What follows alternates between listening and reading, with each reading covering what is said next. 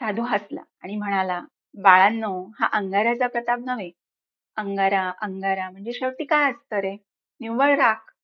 त्या राखेला तुमची श्रद्धा चिकटलेली असते म्हणून तिला अंगारा म्हणायचं एवढंच.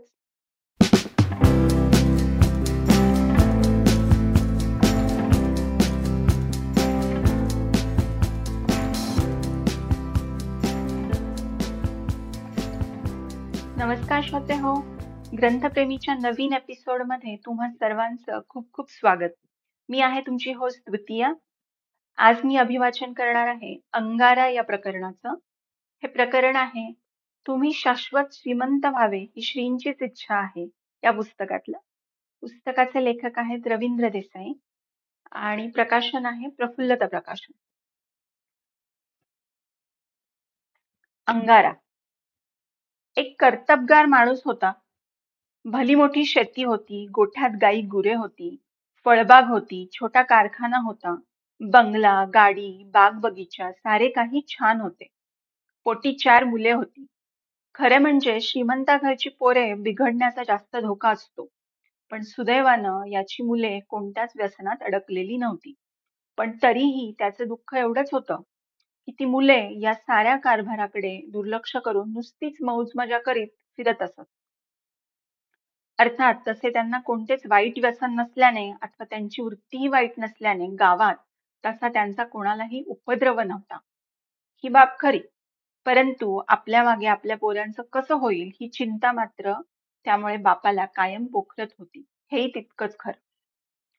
पुढे काही वर्षांनी म्हातारपणाने तो माणूस मरायला टेकला.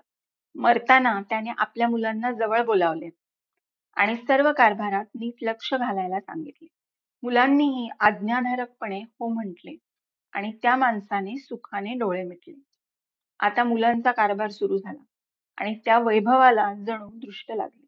शेतीचे उत्पन्न घटले, रानात तण माजू लागले, धान्याची चोरी होऊ लागली. सगळीकडून जणू संकटांचा वर्षाव सुरू झाला. मुलं गोंधळून गेली. त्यांना काय करावं ते उमगेना. पण मग त्यांना आठवले त्यांचे वडील धार्मिक वृत्तीचे होते. ते नेहमीच एका साधू पुरुषाचे आशीर्वाद घ्यायला जात असत. आपलं हे सारं वैभव त्या साधू पुरुषाच्या आशीर्वादाचंच जणू फळ आहे अशी त्यांच्या वडिलांची ठाम श्रद्धा होती. चारी मुलं त्या साधूकडे गेली. अनन्य भावाने त्याला नमस्कार केला आणि म्हणाली, महाराज आमचे वडील जिवंत होते तोपर्यंत सारे कसे छान सुरळीत चालले होते. शेतात तण नव्हते, चोऱ्या होत नव्हत्या, गायी भरपूर दूध द्यायच्या, यंत्र सुरळीत चालत होती. पण आताशी हे सारं बिघडलं आहे. आमच्यावर जणू देवाची अवकृपा झाली आहे. कृपया आपणच आम्हाला यातून तारून न्या.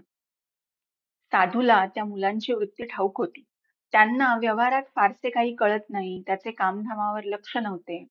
त्यांना व्यवहारात फारशी गोडी नाही हे सारे ठाऊक होते. त्यामुळे या साऱ्या अधोगतीचे कारणही ठाऊक होते.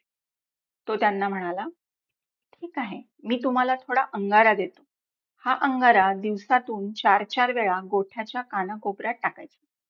गायीच्या मागे पुढे, कारखान्यात प्रत्येक यंत्राजवळ नेऊन टाकायचा. शेतात साऱ्या वावरात टाकायचा. किती वेळा? दिवसातून चार चार वेळा. दररोज. पण एक काळजी घ्यायची. तुम्ही अंगारा टाकता आहात हे कोणाला कळता कामा नये. तुम्ही त्या प्रत्येक ठिकाणी जायचं. तिथे जे कोणी असतील त्या नोकरांशी जुजबी एक दोन शब्द बोलायचे.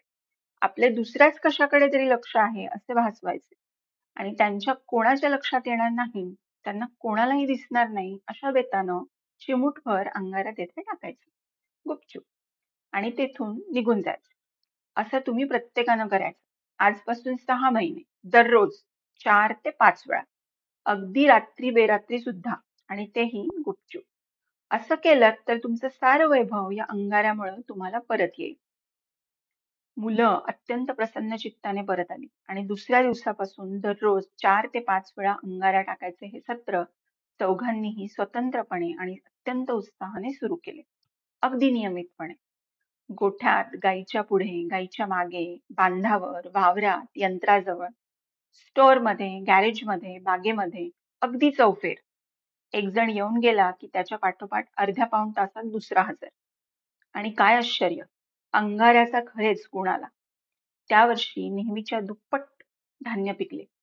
झाडे फळांनी डवरून गेली शेतात तण माजले नाही गाईचे आजारपण पळाले त्यांच्या दुधात लक्षणीय वाढ झाली यंत्रे सुरळीत चालू लागली उत्पादन दुप्पट झाले आणि मजा म्हणजे एकही चोरी सांडलवण फुटतूट काही झालं नाही मुलं तर आनंदाने वेडीच झाली. पण ती तुमच्या माझ्यासारखी कृतघ्न नव्हती. गरज सरो वैद्य मरो म्हणणारी नव्हती. हे सारं वैभव परत आल्याचे पाहून ती पुन्हा कृतज्ञतेने साधूला वंदन करायला गेली. जाताना बरोबर बागेतला भाजीपाला फळफळावळ धान्य वगैरे घेऊन गेली. साधूला सर्वांनी वंदन केलं आणि म्हणाली महाराज तुमच्या अंगाराने चमत्कारच झाला. आम्ही सारे धन्य झालो.